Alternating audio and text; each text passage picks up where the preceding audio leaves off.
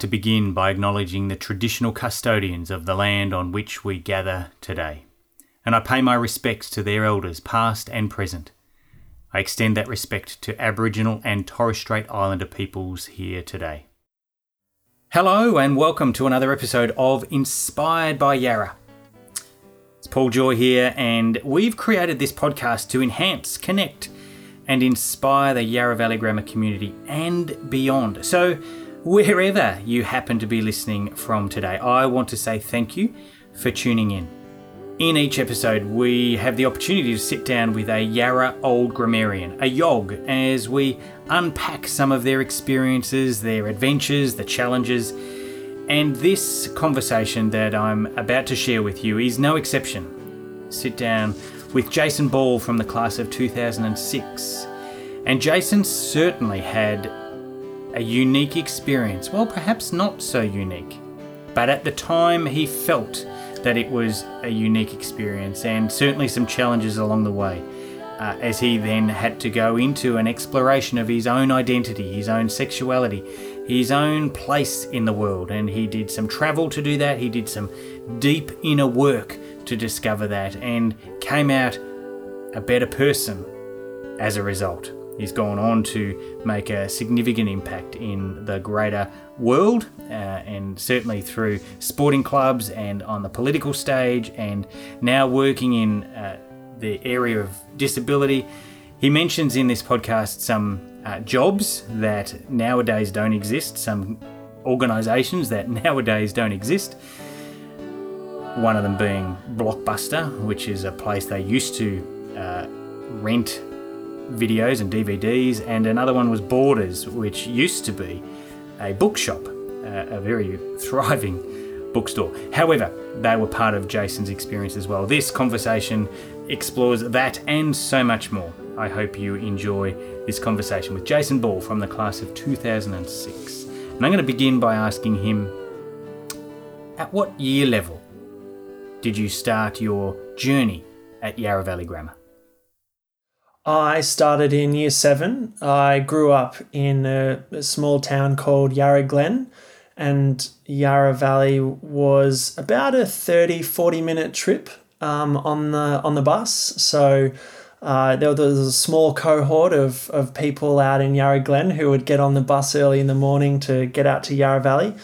And uh, yeah, started for me uh, back in uh, when I was in year seven, I went to primary school at Yarra Glen Primary, which was uh, kind of a, a small school. And I think I went from being a big fish in a small pond to being a small fish in a very big pond when I uh, got to Yarra.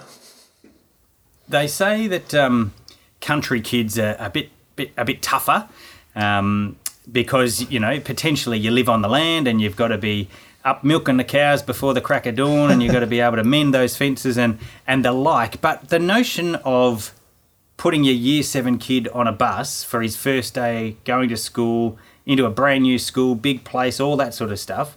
What was the bus trip like for you? How quickly did you find a mate to sit with?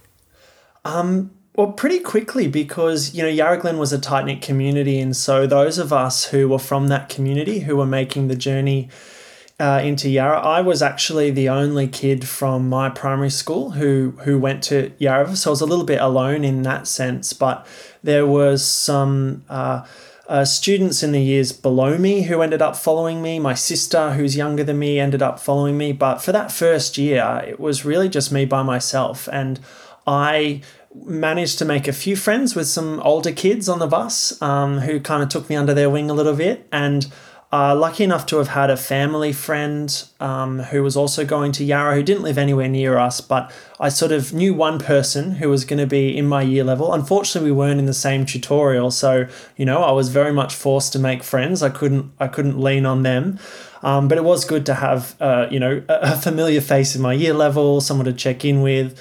Um, but it, it was a it was a really nerve wracking experience. And you're quite right, though. Often just knowing at least there is one familiar face can can be enough to give you just enough confidence to walk through the gate the first time.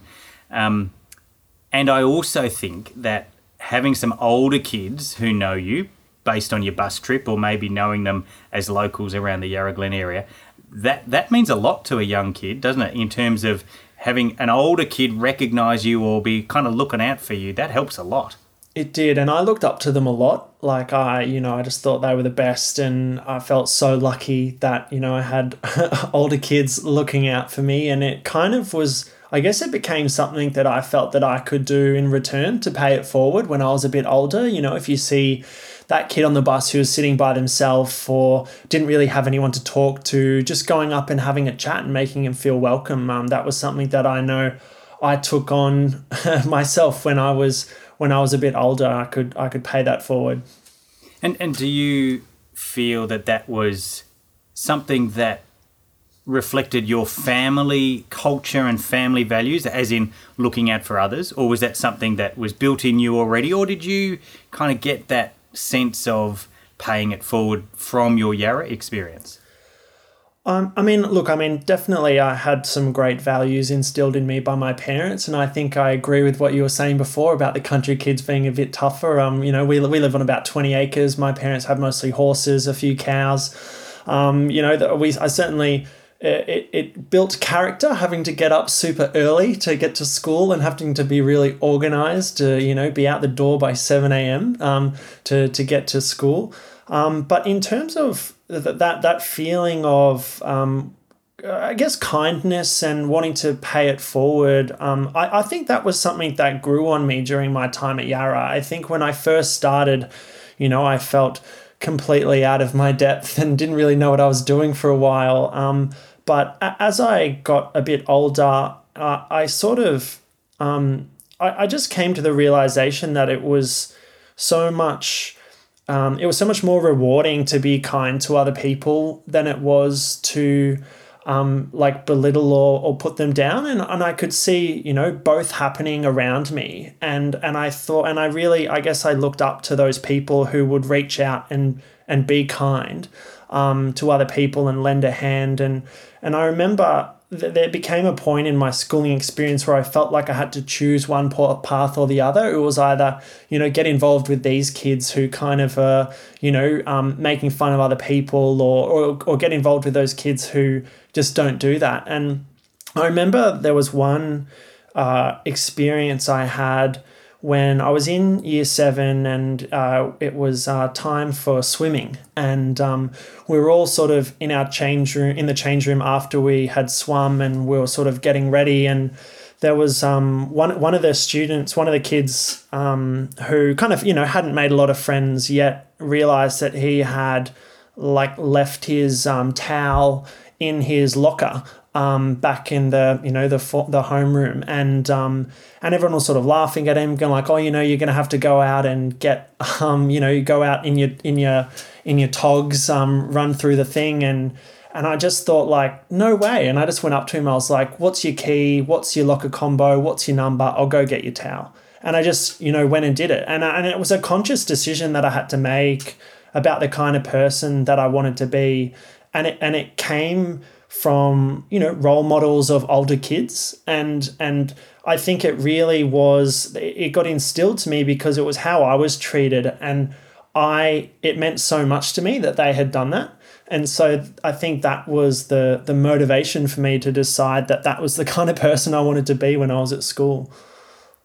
That's a beautiful and a powerful memory and an example. And and I'm I, I feel I feel almost proud that you saw that in older students. That's how they, some of them, conducted themselves, and then you've seen and made a conscious choice that I want to be more like that, and then you've done it. I, I think that's great. And the more, obviously, the more people who take or adopt that approach, the better for everybody. Not only in a school environment, but but well, you know, wider than that as well, of course.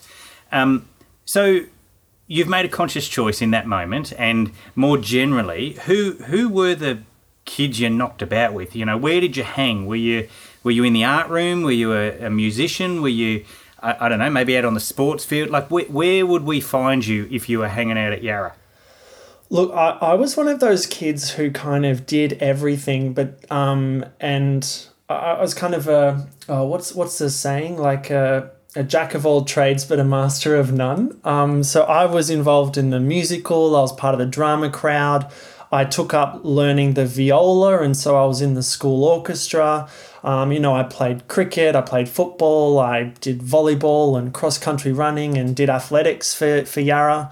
Um, there, there was so much sort of extracurricular stuff going on, and I just got involved in everything. Um, and so, you know, I made I made a bunch of, of friends in, in all sorts of different areas. Um, I wouldn't say I was artistic. I wish I was, um, but I, I couldn't draw to save myself. Um, but I um, I actually I remember, uh, you know, the crowd that I hung out with in my first few years at Yarra um, really shifted. Um, so you know, I had a, a, a bunch of friends who were guys, and you know, were just common things that we were interested in were you know movies and sport and stuff like that. Um, but I I had a real shift, um, you know, uh, when I was about in year nine, um, and I, uh, you know, it it so it was something that I, I didn't talk about um, until a lot later in my schooling life and indeed you know after school for a lot of it.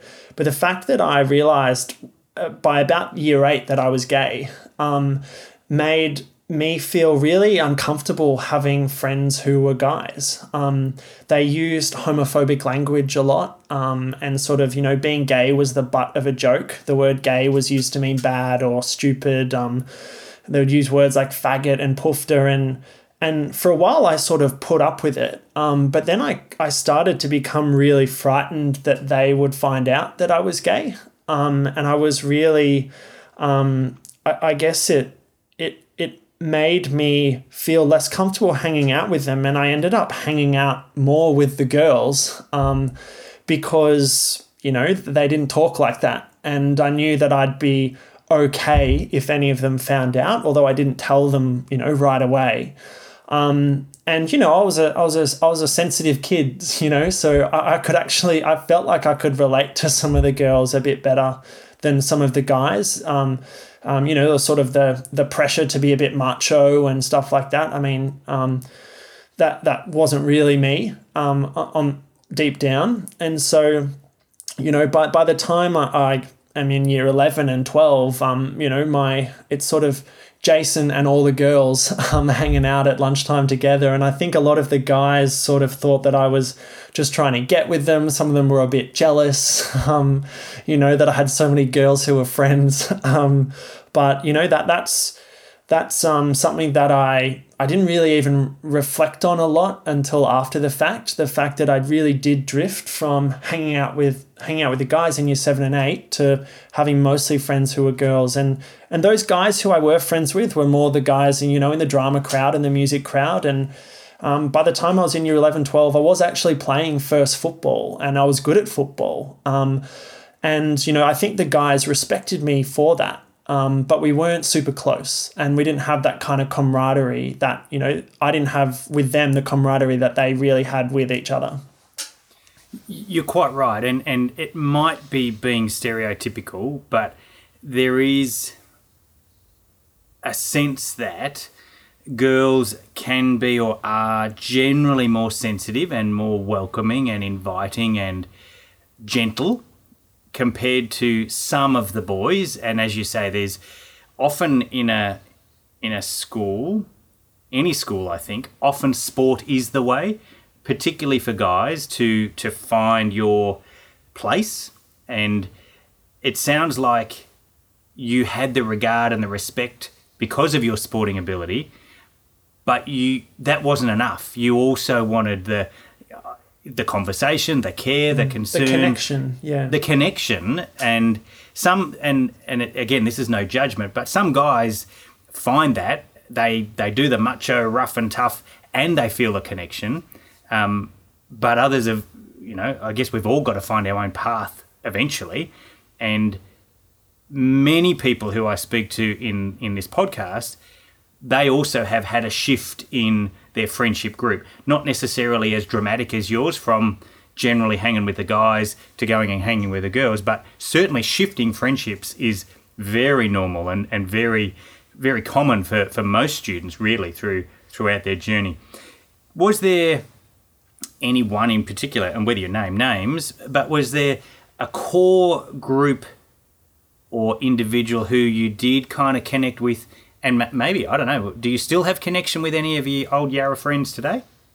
Yeah, I do. Um, I so I mean, apart from the fact that I, I my my friendship group shifted yeah, from you know year seven and eight through to my older years, I also had another kind of dramatic shift because I went on student exchange um, when I was uh, just about to start year twelve, and so I in, in also you know feeling in a within myself a, a, little bit lost in terms of you know my own place in the world and my sexuality and whether I fitted in. Um, going on exchange was a really good circuit breaker. Um, it really kind of busted things open. It made me feel like I had a bit of a fresh start. Um, and I, I actually went and did school for six months in the United States before I finished my year 12. And so I actually um, did that in the first half of the year, and then I spent the second half of my year working and volunteering. Um, I volunteered for conservation volunteers and planted trees, and um,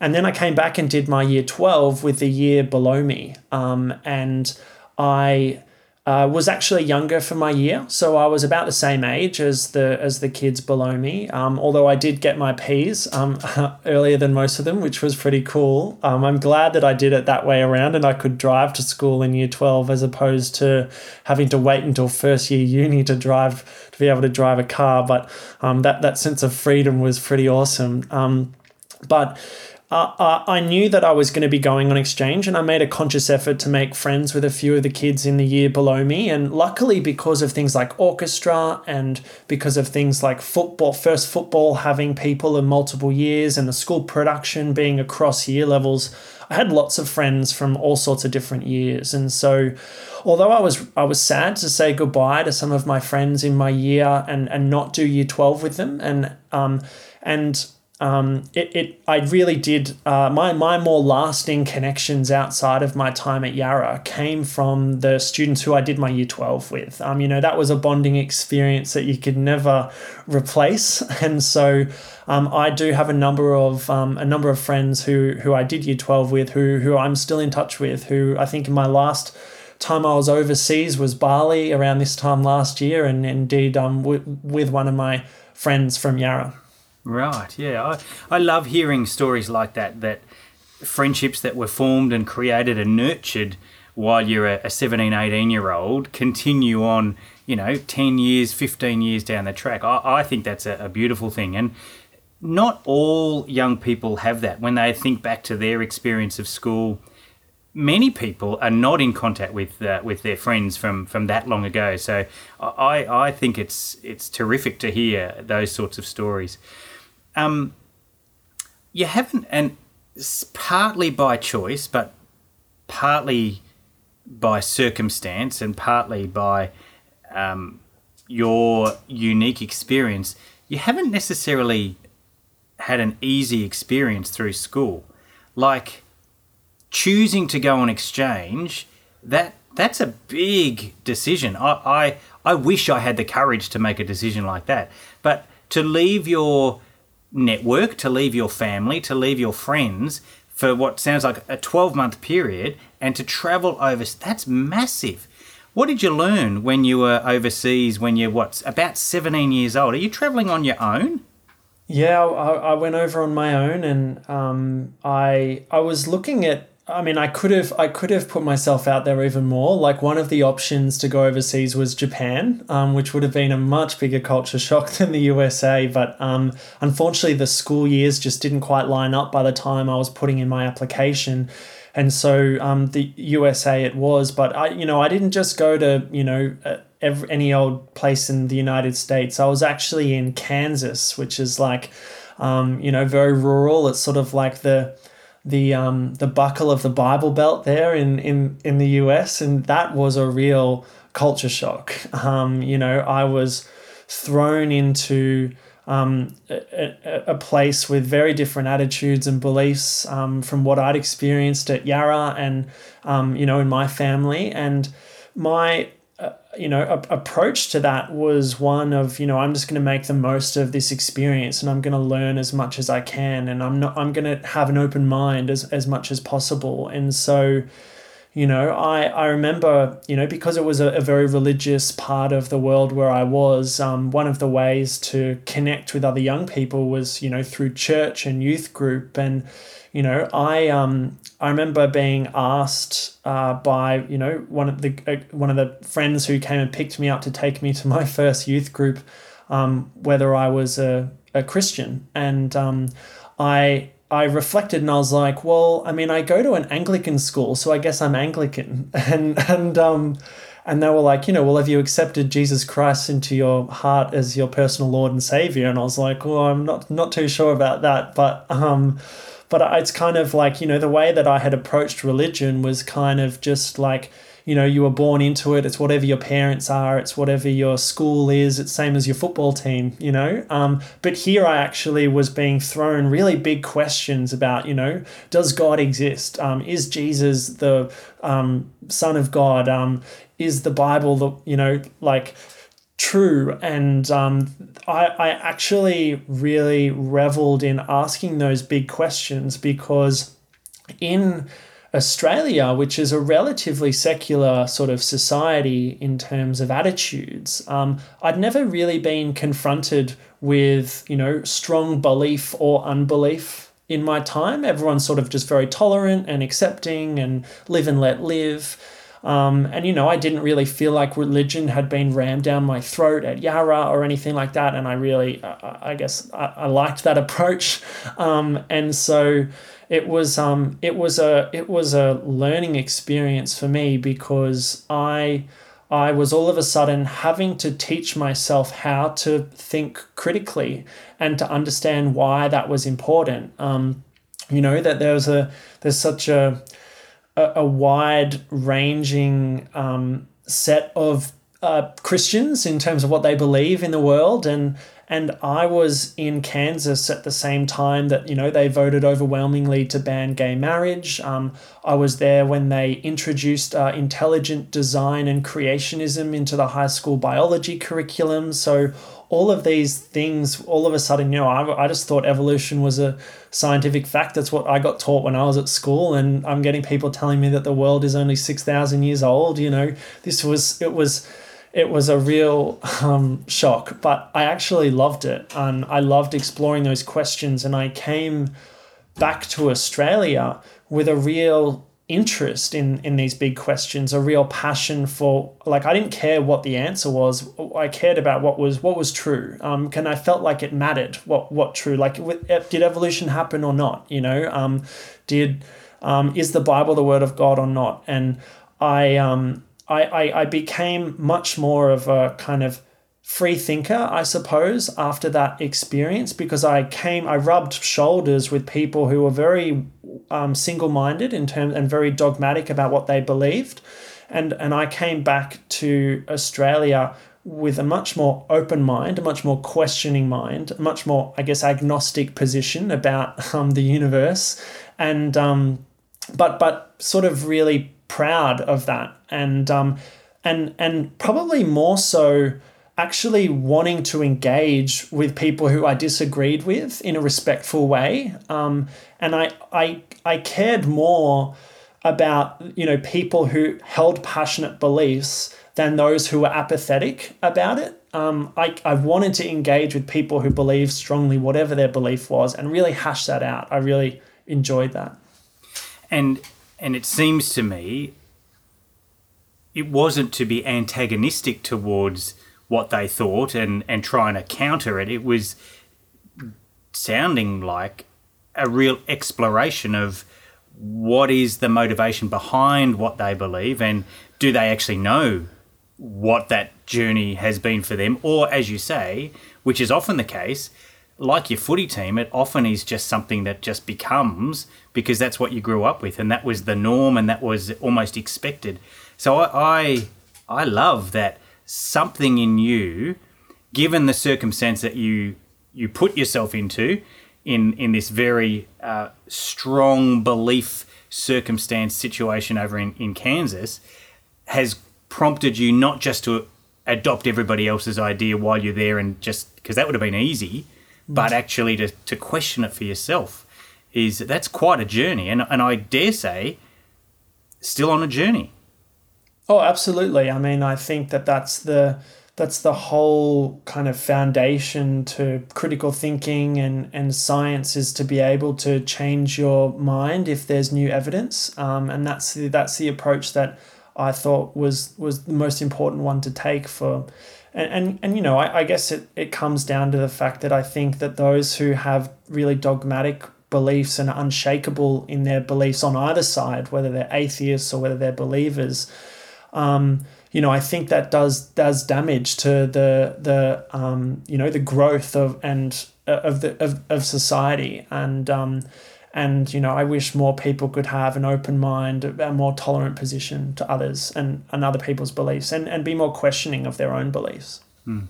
And, and you mentioned you know you went on and on a journey to try and discover what is true, and even then I would say, well, given the experience and the information and what you have in that moment, you might have decided what is true. But but even then, that can change too. As more information comes in, as you learn more, as you explore more, actually, and and that's a scary position for a lot of people to be able to recognize. Well, at the moment, this is true for me, but actually.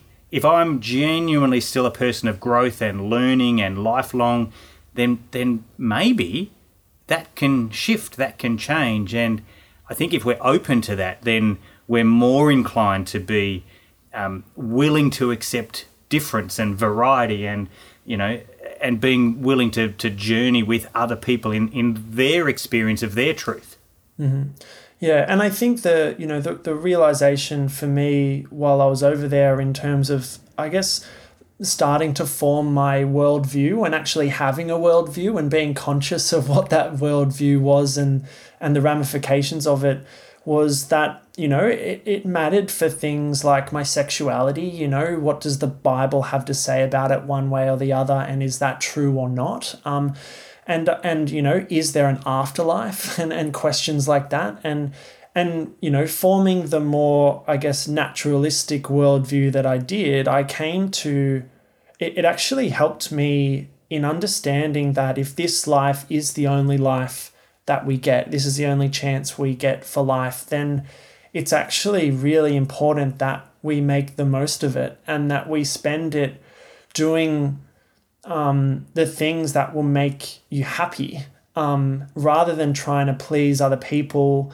And so uh, that uh, really landed hard for me in that I decided, you know, I, I had before I went on exchange thought that I would, you know, never come out to anyone and that I would keep my sexuality a secret because I thought people would judge me. And I thought I would, you know, get married and have a family and kids and a wife and do all the things that everyone expects of me and assumes of me and no one should ever know that uh, who I really am. And and you know that was a really tough journey, um, and it was liberating to come to the position that actually it's going to be more important that I live my life, you know, being myself. Um, but you know the the positive thing in my story was that at the end of the day, people didn't think less of me um, when I came out, and um, you know that was a that was a, a real lesson that I learned that I think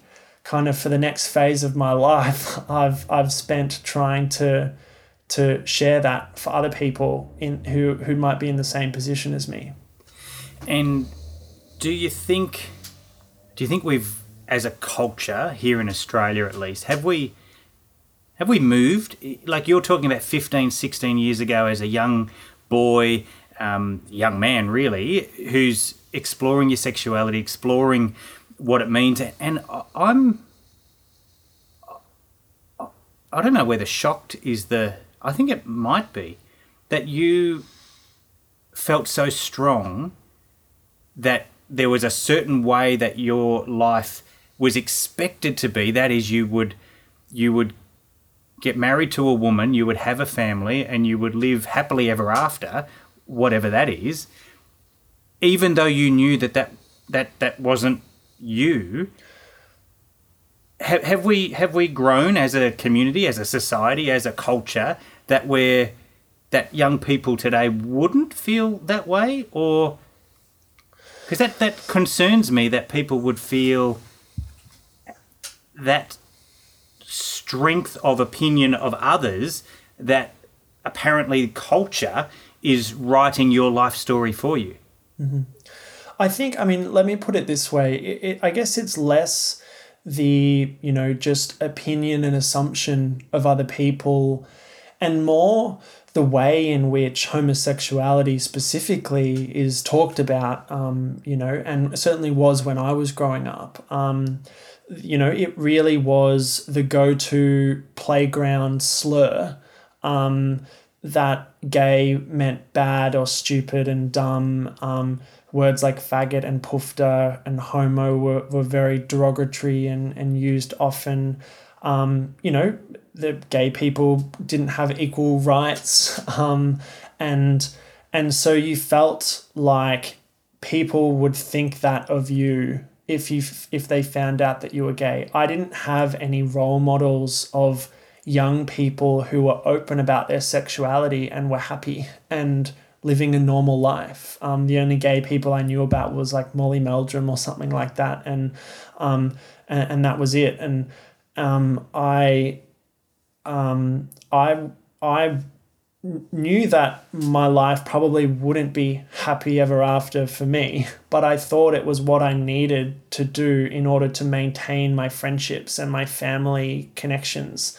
Um, you know, wanting the, the approval of your parents is just such a big thing when you're growing up. And um, even though you might not have anything to go on to suggest that they might, um, you know, reject you, um, that fear of rejection is still there um, and it can be paralyzing. And I, you know, made those early decisions when I came to this terrifying realization that I was different in this way. Um, that I would never act on these feelings, you know, because I just thought the consequences of my friends discarding me, my family rejecting me, just felt were overwhelming, and um, and you know it, it got to a point you know around the age of 15 um, where i even you know contemplated taking my own life um, in, in moments. Um, i i thought that you know that could be easier than dealing with the shame or the embarrassment that would come from people finding out about who i really was. And and i'm i'm lucky you know that that i had in the end you know when the when i made that decision to tell someone um, that they reacted positively. And, and that was the start of my journey to self acceptance. And, and as I said before, coming to that realization that if I only live once, I may as well do what makes me happy and be the person that I am and not worry so much about what other people are going to think about me. But I still, even after making that realization, you still make conscious decisions about who you're going to tell and who you're not going to tell because you don't know how people are going to react. And at Yarra, um, you know, being a religious school, that comes with certain assumptions about what people may or may not think about um, homosexuality. Um, and so, you know, I didn't feel comfortable telling any teachers or counselors or support staff um, or anyone at the school because I, I didn't know if it was allowed, you know, and I, didn't know of any gay students. Um, um, it was never talked about. And so while I felt comfortable coming out to a few friends, that was the extent of it. And I didn't want it to get out widely. Um, it wasn't until, you know, after school that I, that I found, you know, it, it easier to tell people and, um, it also wasn't until after after high school that I actually, you know, it took me a while to be able to have kind of normal male friends um, because I'd avoided the guys and the, gr- the groups of guys so much when I was in high school. Um, that it, it took me a long time to learn that you know not every guy was sort of that macho sort of guy on the inside and that some of them were actually very down to earth and very lovely um, to have you know friendships with straight men um, was um, was something that came really late to me. Um, and um, yeah, it was a, it was a, you know, a, a real defining part in my life. It wasn't easy. Um, but I think the other thing is that you build up a real resilience um, um, through by going through that. And you know, I, I think part of the the strength I have as an adult came from, you know, for better or for worse, um, some of the stuff I had to deal with when I was younger. And in the midst of that, you, you touched on something that is a common human need, and your fear of rejection was what seemed to um, cause you to make certain decisions for a certain period of your life and and what that points to is is that our need for acceptance. And you know we all want to be wanted. We all need to be needed. We love to be loved. And as a young person growing up in school we want that acceptance of our peers. And and that is such a crucial time of formation in, in terms of who we are and our character.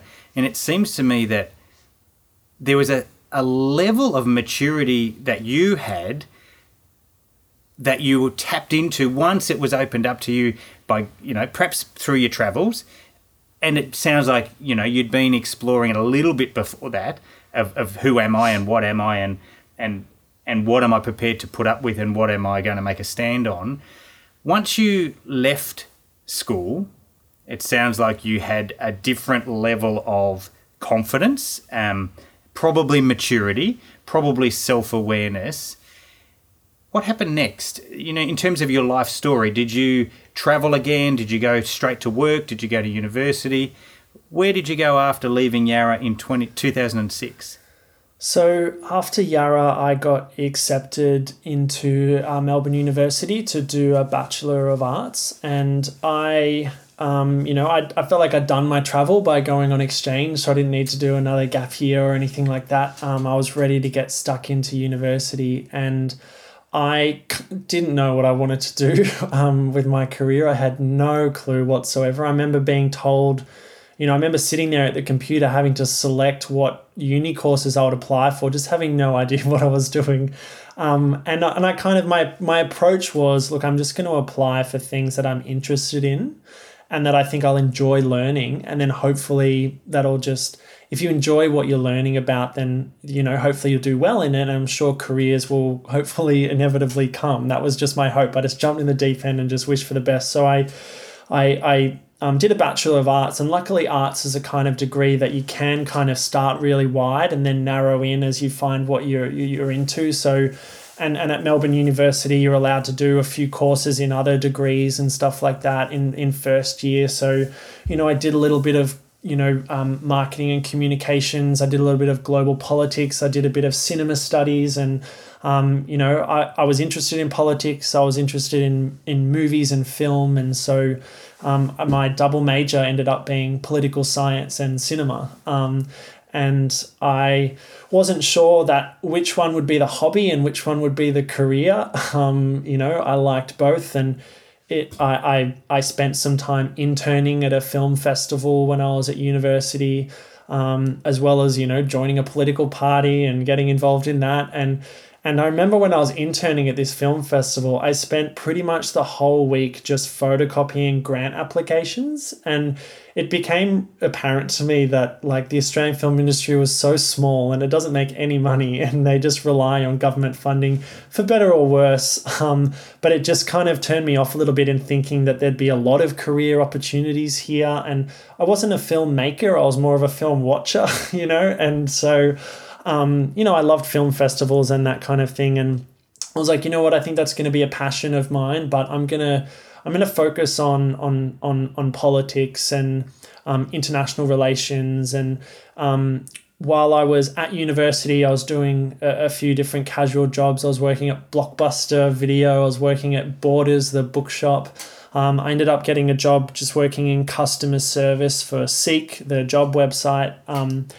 And when I finished uni, I graduated and I had had no idea what to do after that. Um, and uh, but where I was working, um, I kind of got my foot in the door at a big company at um, at Seek, which was kind of like you know it's a Melbourne based um, technology company, um, pretty innovative, very profitable, and um, when I when I got my foot in the door there, just doing a customer service role, I found that um, if you like there's so many people out there in the job world who are who are bored, who aren't really trying. Um, and if you get your foot in the door and if you've got like a good work ethic, um, it doesn't matter how smart you are. You know, if you want to learn, if you want to grow, if you want to help, um, opportunities just open up for you. Um, you know, so many organizations are just looking for people like that. And that was what happened for me at Scope, uh, sorry, at, at Seek. Um, I, I found myself, you know, helping out on different projects and they gave me great development pathways. I got offered a job in marketing and was helping you know do social media marketing even though I had no qualifications in that. And um, you know I, I was all of a sudden I was being offered the opportunity to do further studies in marketing and they were going to pay for it. And um, you know it was it was just such a good opportunity and you know felt pretty pretty good. Um, but then my world also got you know tipped upside down because I, I just was totally all, all the time needing stimulation. I was getting involved in so much stuff outside of work as well. And and i, fa- I found myself um, you know that the face of a of a, a campaign calling on the afl to do more to tackle homophobia and using my position as someone who's played football and who is gay to kind of make a bit of a splash and push for change. And um, that was a decision that you know, I was working full time and just sort of doing that on the side. But then my whole world got turned upside down because the campaign really took off in a way that I didn't expect. And I kind of became a go to sort of spokesperson for issues around LGBTI inclusion in sport. And, um, you know, I was being invited to speak to AFL players and help with education campaigns and um, be on TV and do all sorts of stuff like that. And, um, uh, that was when I became an ambassador for Beyond Blue, the National Mental Health Initiative. And then um, from there, I actually left Seek and said no to a career in marketing. And I took up a role doing government relations um, at a mental health research center. Um, and so I was applying sort of the politics that I had studied at university to something that was now a newfound passion, which was inclusion and mental health. Um, and so yeah, spent spent a few years working um, working there, and at the same time, just kind of building this movement for LGBTIQ inclusion in sport, which included you know my own football club doing a rainbow football game, which we called the Pride Cup, where they created rainbow jumpers and rainbow fifty meter lines to sort of you know i guess it was it was the club that my club who wanted to do it i guess in learning from my story wanting to tell other players out there in our league that they didn't have to choose between being who they are and playing the game that they loved and recognizing that homophobic language in sport was really prevalent and really uh, problematic. And so, you know, they took a stand for that. That grew. Other other sporting leagues and other clubs took it on, and then, um, you know, I I ended up running for parliament. I ended up founding a not for profit organization for um, to help grow LGBTIQ inclusion in sport, and um, and then I ran for parliament again, and then I've I've landed now working. Um, uh, for Scope, which is the um, uh, disability service provider, and I'm helping them prepare for the Disability Royal Commission at the moment. And so um, I've I've done so many different things now that I've I haven't I don't think I've said it all before in one sentence, but there it is. Um, that's my that's been my journey, and it yeah it's gone all over the place, but it's linked in many different ways, um, and you know I'm I'm kind of at this point now in my life where I'm wondering what next and and it, it might be connected to some of those things I did in the past 10 years but I think actually it might probably be completely different. It seems to me that you're the type of person who is looking for adventure and and certainly you find it and that's perhaps part of your personality is that you're willing to explore. There's certainly courage in your character for example, just by way of reflection myself, many, many years ago, I was a, an umpire, a football umpire, and I was in the league that Yarra Glen used to play in. And so I've umpired out there many times, and I know the culture of it's a generalization, but footy clubs in general are, are not normally open to new ideas or such vastly different perspectives that you were trying to introduce. And not only did your club accept it and and get behind it, but then you spoke to at a wider level, at, at a, a, bigger audience, and that obviously continued to grow and, and, and build some momentum. And, and clearly, it was a message that needed to be heard. And somebody had to have the courage to stand up and, and say it. And, and as you mentioned, you were thrust into the limelight. You didn't necessarily go looking for that, but you had to very quickly adapt to all of a sudden people are watching what I do and what I say and, and where I am and, and who I'm kind of conversing with, and and it, it's tremendous that you found the the courage and the words and the perspective to bring to all those various audiences that you had the opportunity to speak to. It's, uh, I think it's brilliant. Yeah, I mean, when I reflect on it, I kind of think, you know, I'm like, how, why am I here where I am, and why have I done these things? Like, is it just by accident, or is there a reason that you know, that this has been my journey. And I kind of think about it um, around, you know, I think everyone has opportunities that come to them. And the question is what you do with them. And I guess my approach was always just to grab opportunities and make the most of them. And so I had an opportunity and I was put in a fortunate position that I had a personal story that was unique in that I could talk about homophobia in sport from a very personal level that had not been done before. And so, and, and I saw in doing it the power that came from a personal narrative. You know, that campaign wouldn't have taken off if there wasn't, um, you know, a gay footballer to lead it um, if it was just theoretical, if it was just the LGBTIQ community trying to impose its agenda on the AFL, they just would have said no. But because I was part of that community, I was a footballer myself. I could talk the language of football. You know, um, my teammates and my my my dad and stuff were role models for other straight footballers on how they should respond to people who are gay, and um, you know, it was a it was an opportunity that landed in my lap, but I said yes instead of no. And and that was a conscious decision. And I think that has kind of, you know, shaped a lot of, of the decisions I've made in my life. Um, and and and is the reason why, you know, I've I've found myself doing things like being, you know, the spokesperson for for these issues or um, founding an organization. And but you know, I guess along the way, I had there were so many skills um, that I was able to uh, apply that, you know, maybe they came naturally, maybe I learned them, but, you know, I, I realized when I was doing this work that it, it also, um, that it couldn't, it wasn't sustainable for it to just be about me. And I couldn't do all of the work myself. And so I went looking for other people who could also talk about these issues and tried to train them up and get them involved and get them employed to go out and do the education work. Because I couldn't go and talk to every football club in the country. You know, we needed to uh, get some funding,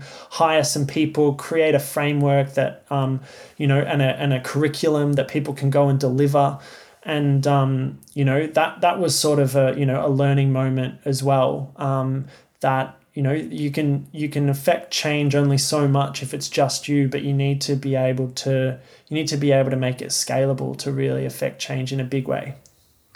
There's so many things about your story and your approach that I have great respect for.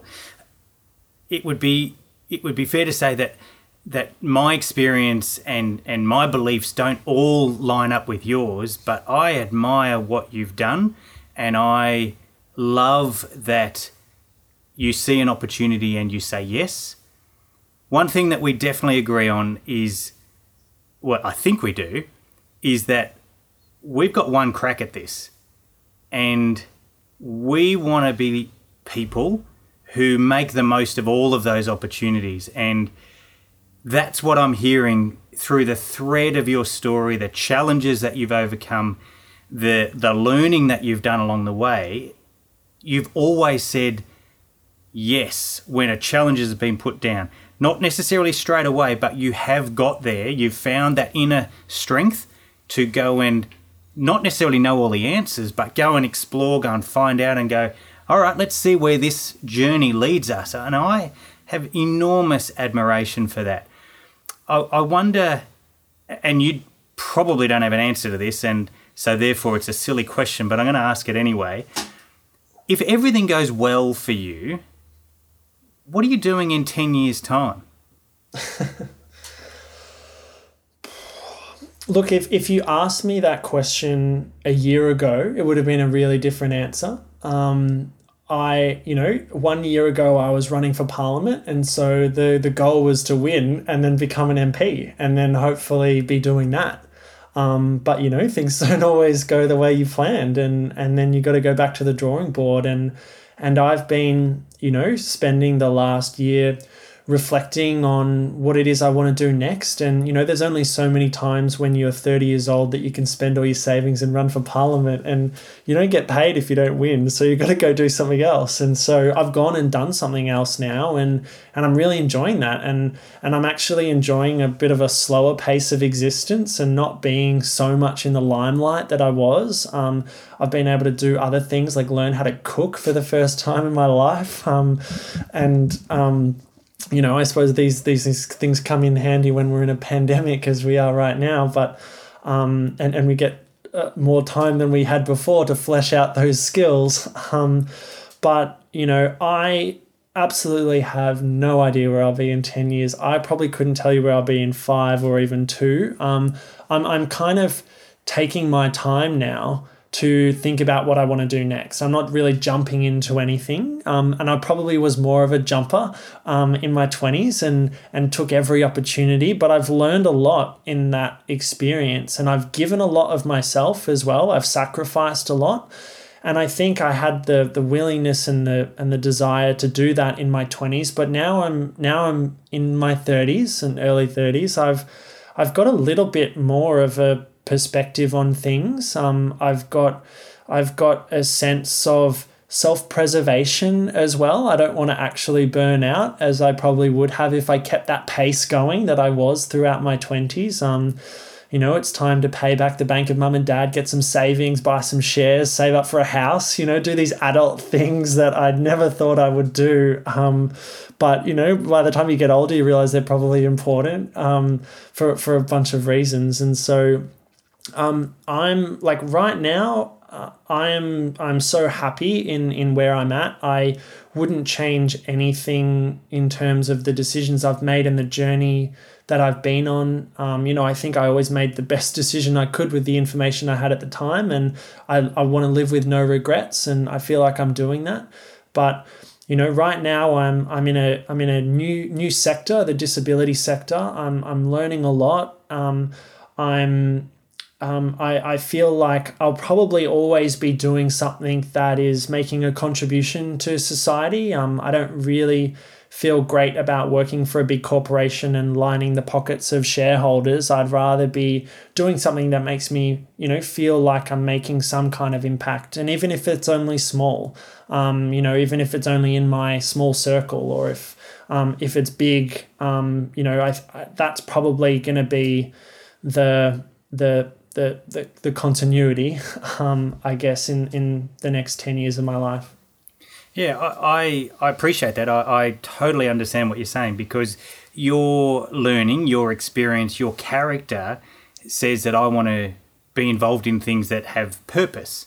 Mm. And and you're quite right. You want a, a greater purpose than just uh, lining the pockets of shareholders, as you suggest. There's there's more to it, and it seems to me that all the way along the different industries, the different causes, the different um, missions that you've adopted and got behind have all been for the greater good, and and that's that's outstanding. I I, I just you know if I had a hat on, I would dip my lid. uh, I love what you do.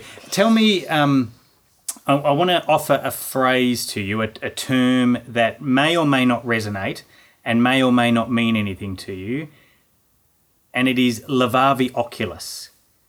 Do you, does that mean anything to you? Do you know what that is? What does it mean? And nowadays, what does it mean? Um, it's it's not the school like the Latin phrase. Is it? Is it we lift up our eyes? Well done. Yes, that's spot there on. go. Well done. So what, what did it mean as a 15, 16 year old? What does it mean as a a 30 something? Look, I didn't think it meant anything to me when I was at school. Like I just, I was like, it's Latin, whatever. We lift up our eyes. Um, when I think back, well, I did not think deeply about it. But um, you know, I think I think uh, reflecting on the kind of person that I am and reflecting on the journey that I've been on, I, I think it fits. You know, I think it's um, it's about looking up. It's about saying yes. Um, it's about having. It's about making the most of of opportunities. Um, and so, you know, I think it's pretty fitting that that was the motto of the school that I came from. And maybe somewhere in it, even though you didn't fully appreciate it or understand it or think about it, maybe maybe there's something in a phrase like that that resonates even when you don't know it, and and so then it actually becomes part of who you are, and and it's almost a, a mantra that um, you know that you unwittingly or unknowingly have adopted, and you've lived your life saying yes, let's let's look out, let's look up, let's see what's about, and and and where there's an opportunity, let's go and find out a little bit more. Let's go and discover. Um, yep. Very clever subliminal messaging there by Yarra, getting me to um, adopt a you know a curious view of the world and um, uh, yeah, what goes around comes around. it, it makes me think a little bit, and you don't have to comment on this, but it makes me think a little bit of some of the old hymns that you probably were part of and sang, and you know, here at school. I mean, obviously, my role here is as school chaplain, and I dare say, um, school is different now than what it was 15 years ago. I hope it is.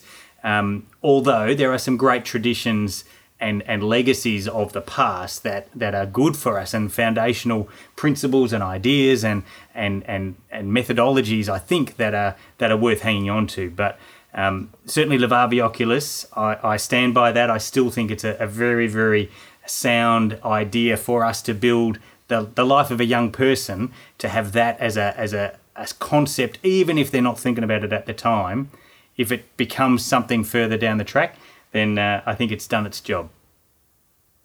I agree. We're speaking with Jason Ball from the class of 2006. Jason, I want to, and you've been really generous with your time. Um, I want to throw a whole lot of short and sharp questions at you, and some of them will take you back to your days when you pulled on the uh, maybe the the Yarra footy shorts, and other times it'll be when you did your tie up and so forth. But I wonder if you can recall for us what house were you in when you were at Yarra? I was in Arnott. Arnott. Now, were Arnott any good back in your day? They weren't when I started in year seven. They had like never won a sports carnival for, for many, many years. And and I think in my interview when I started at um, Yarra, I think I bragged a bit saying that I was good at sport. And then when I found that I was in Arnott, I was like, ah, they're trying to, you know, put put the better. They're trying to. It's like you know, they get the wooden spoon one year, they get the best draft picks the next. You know, they're trying to balance things up a bit. But um, I was by no means the best sports kid in my year from by a long. I came third in everything. There was always someone better than me.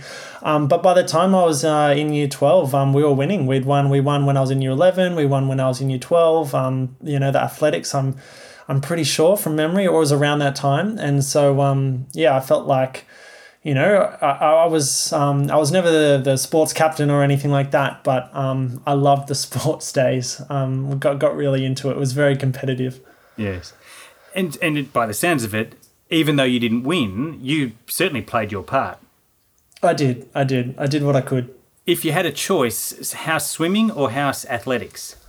Um, oh, I uh, athletics for me. I um yeah, I, I loved I, I I did athletics for Yarra for the school competing against other school. My race was the eight hundred meters and the and the fifteen hundred meters. Right, right, okay, and and that requires a certain level of stamina, obviously, and, and fitness and and almost character. I think you know there's a sprinter and there's a, a long jumper, a high jumper. There's a, a that mid distance runner as well, and uh, it certainly has certain characteristics that, about make what makes a good mid distance runner too. Tell me a little bit about your music and your on stage performances. Was there one performance in particular that you know you thought that was a great performance, or I was really proud to be involved in that particular musical, or was there a place you got to play that you thought, wow, this is pretty special? Um, look, there was there was two. There was one when I was in year seven, and there was one when I was in year twelve. So when I when I was in year seven, um, I somehow managed to land the lead in a like a middle school production, um, and it was a a, a series of short um, a series of short plays from around the twist. Um, so and we created our own. This was before we had the the CAF um, or the um, what are they? Is it called the CAF still, or the cafe, or the canteen, or yeah, yeah, the Yarra CAF. Yep, the CAF. Yeah, I remember. I remember they called it the CAF, and I was like, why is it the CAF? What a weird name. Um, but before that was the CAF. That was a multi-purpose sort of sporting arena, and um, for a couple of months we turned it into this kind of theatre stadium, and um, and um, yeah, I managed to, along with year eights and nines, um, uh get the lead role in in this play around round the twist which was really fun. And then um, in year 12 we did the music man. And um, a lot of people might not know the music man but if you've ever watched the simpsons um, the episode where the monorail comes to town is actually a takeoff of um, of the music man. And so that was how I came to know it anyway. And um, I played the bad guy, Charlie Cowell, um, who luckily was all acting, no singing, and no dancing. So that suited me perfectly. And um, yeah, I, I felt like I stole the show in that one. That's great. And and to be fair, there are people who have spoken here about the time in that they were on the school musical and they were a tree. And they also thought that they did a really good job at playing the role they had. No doubt. Tell us, uh, what was your first car? Uh, my first car was oh this is embarrassing. So I as a as someone who's run for the Greens, the fact that my first car was an '86 Nissan Pulsar that still took leaded petrol, um, and I had to add lead to the fuel tank every time I filled it up. But I was in love with that car. Like the first car, it's one that you always remember, and just that I had something that was mine, and that freedom to just drive wherever you wanted to was exhilarating. And um, there was a lot of trips from Yarra Glen to the um, to the car park down there at the sports complex, um, where I could where the U12s were allowed to park. And um, yeah, Nissan Pulsar. Did you ever try and uh, sneak into the staff car park? No, I wouldn't dare. Good wouldn't on dare. you. That is I the right my, answer. My car wouldn't have passed for a staff car. There was no chance. Uh, that's very good. What would uh, what be a regular feature in your lunchbox? Um, a Cadbury cream egg um, was one thing that I. My mum had no like health sense when she packed my lunch, whatever, and I just got whatever I wanted, which was a lot of junk food. And um, I would often, you know, I'd often get some. Uh, I would. It would be a Cadbury cream egg in the lunchbox, but at the CAF, I would always get a ham and cheese croissant. Nice, nice. Yeah. We're speaking with uh, Jason Ball from the class of 2006, and we're in the quick fire round. Where we're just throwing short, sharp questions at him. And, and Jason, I wonder if there is a, uh, as a, a, film lover, in terms of particularly observer and watcher, is there a film that you think is highly recommended, whether it be for young people or for older people, something that you think is a must watch? A must watch film. Um, look, I'm a massive film buff. I think that. Uh, my number one film recommendation. Look, I'm going to go for something uh, light-hearted that did come out when I was at school. Um, it's called Best in Show, and it's a mockumentary about a dog show, um, directed by Christopher Guest, and it's got some, um, you know, some familiar faces in it. It's um, I. Uh, it, it was sort of the turning point for me where I started to enjoy kind of not the usual um, kind of conventional comedy movie. It was something a little bit different. It was a mockumentary. The humor was different. Um, uh, and it, it took me down a whole new track when it came to my cinema experience. I know you've had, by the sounds of it, limited travel experience, but once we're able to travel again, is there a destination that you've got in mind that you'd really, you've heard about, you've you've read about, you've seen that you'd really like to go and check it out? Um, look, I mean, I've done a I've done a bit of traveling. Like I have, I did end up going to Japan after all, and um, you know, I've been I've traveled across Europe as well. Um, some somewhere where I haven't been, which which I would love to, which is probably um, very low on the possible um, list to go at the moment is Brazil and South America. Um, uh, it's a continent I've never stepped foot on. It fascinates me immensely, and I'd love to go traveling there.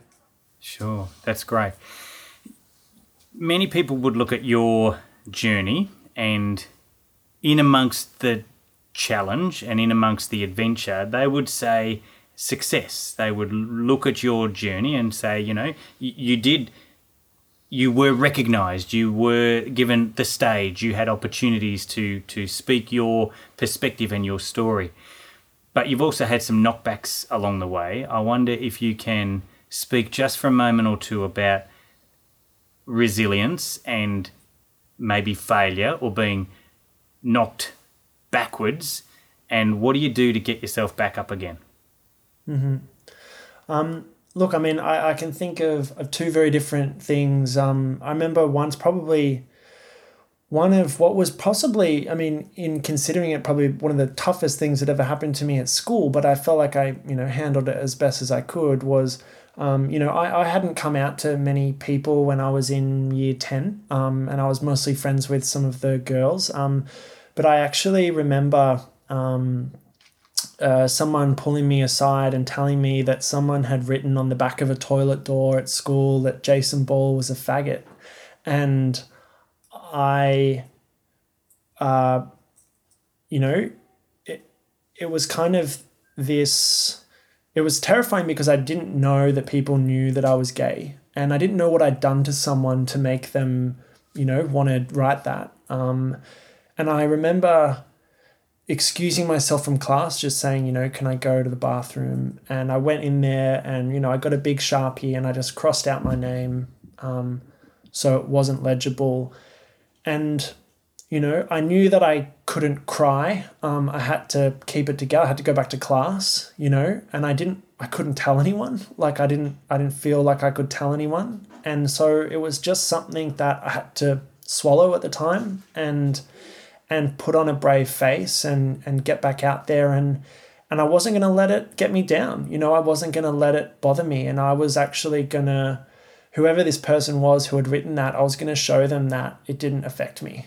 um, I was going to show them that they can say whatever they want about me and it doesn't matter um, because I know who I am. I'm proud of who I am. And, um, you know, I think that was, um, you know, it was, it was, drilled in my head as, as, as a memory from high school. It, um, and, you know, it, uh, I, and it was, it, it's, it's something that I, I can really remember um, as, as a, I guess, a low point, but also a learning moment. And, and, um, you know, I've reflected since school on how I respond to it. And, you know, I think it, it speaks to the kind of resilience that, that gay kids often do build up because they have to. It's how they have to survive. Um, um, and then, I, you know, I think as an adult, in terms of, you know, being knocked back or failure, um, I mean, I wouldn't consider the fact that I, you know, run for election as an outsider for a minor party and and came really close as failure. You know, um, success is in the eye of the beholder, and the fact that um, running for a major a minor party and giving the major parties a real shake up and a real run for their money um, when we were, you know, outspent five to one in terms of our campaign. Um, you know, I, I reflect on that as being a great success. And I knew that even if we were going into this, even if we didn't win, there was an opportunity to make a difference. There was an opportunity to connect with voters, to get them really think hard about what their values are and who they're casting their vote for and, you know, what kind of world we want to create and what kind of Australia we want to live in. And, um, and so, you know, I think you could look at um, two-time failed political candidate Jason Ball, or you could look at you know someone who gave it a go twice and made a difference. And I'm definitely I I feel the latter about it, and and I guess that's a choice to feel that way. You get to decide how you're going to approach and reflect on the the things that don't always go the way you want them to, and. And I think rather than dwelling on it or thinking of it as a failure, um, you focus on the positives. Um, you focus on what you learned. You focus on how you grew, um, and that's that's the best way to go about it. And in that sense, very much a success because you choose to view it in a way that it, you know, there are many people who have never put themselves in that situation to, you know, to to to fight that fight and to contemplate the enormity of the task. And so, in that sense, I, I think it's brilliant. Um, as my final question, and it's becoming a question that that I ask most of my guests, and and that is, what is the question that you really wished I had asked? And once you answer that question, could you please answer that question? um, that I wish you had asked during this uh, interview. um, you've done a great job. I wouldn't change anything that you've that you've asked. I mean, I um, I came into this interview not really sure, being sure what to expect. Um, but I've I've really enjoyed the reflection. Um, and um, um, yeah, I think the the the one question um, that I wish you'd asked or that I'd like to answer um, is what would you say to yourself um, if you were um, if you'd met your 12 year old self who was on their first day of school um, um, stepping in? And I think I would say to me um, or them or any other 12 year old um, to um, not be afraid to be who you are. Um, you know, you might be surprised how accepting people can be if you give them the chance. Um, you you'll be surprised um, that it could even be your being true to who you are that actually transforms the attitudes of the people around you. Um, that was what I found, and and I think back to those years when I was wishing that I wasn't gay. And I'd tell myself that even if I had the choice now, I wouldn't change who I am. Um, you know, being gay doesn't define me, but it is part of who I am. It makes me who I am. And I'd tell myself that I'm proud um, to be who I am. Jason, I'm delighted that you've enjoyed the process of reflecting, and I'm really pleased that you've found some comfort or confidence in sharing some of those reflections here with me today. So, for that, I'm very grateful. Thank you for both being inspired by Yarra, but also being an inspiration to Yarra for your voice, for the story that you tell, and for the example that you set for many, many others, whatever their circumstance, whatever the challenge that they might be facing, whatever the circumstance that they are in, I think your story is one, as I mentioned before, of courage and of being willing to do the hard work, the deep inner work to establish who you are, and then to find a sense of pride in that, to stand firm on that discovery. And for that, I'm grateful that you've taken us on that journey with you today. So, Jason Ball from the class of 2006, thank you so much for your time, for your generosity, for your storytelling, and for your reflections. Thank you. My pleasure. Thank you. And that all but wraps up another episode of Inspired by Yarra. And I hope you found that conversation interesting perhaps at times challenging, maybe a little confronting. Maybe there were times when you experienced some discomfort in as you reflected on your own experience, your own ideas, beliefs, values, and the your own experience of school life and whether or not perhaps you knew people who may have been experiencing some of the challenge and difficulty that Jason faced. I hope that you might even share this episode with somebody who you think would benefit, somebody who you think would appreciate hearing the journey of somebody who has done the work to discover, to establish, and then to be proud of who he has become and is becoming. I like the notion of continuing to be on a journey, a learning journey, as we discover new truths and new understandings. I hope that you'll join us again next episode, where we will sit down with another Yog, a Yarra Old Grammarian, and as we have today, gone in a variety of different possible directions as we unpack their experiences of school life and then life beyond. My name's Paul Joy, and on behalf of everybody here at Yarra and those who work hard to get these episodes out to you, I want to wish you another day of inspiration where you get on out there and you make a positive impact with intentionality in the world around you.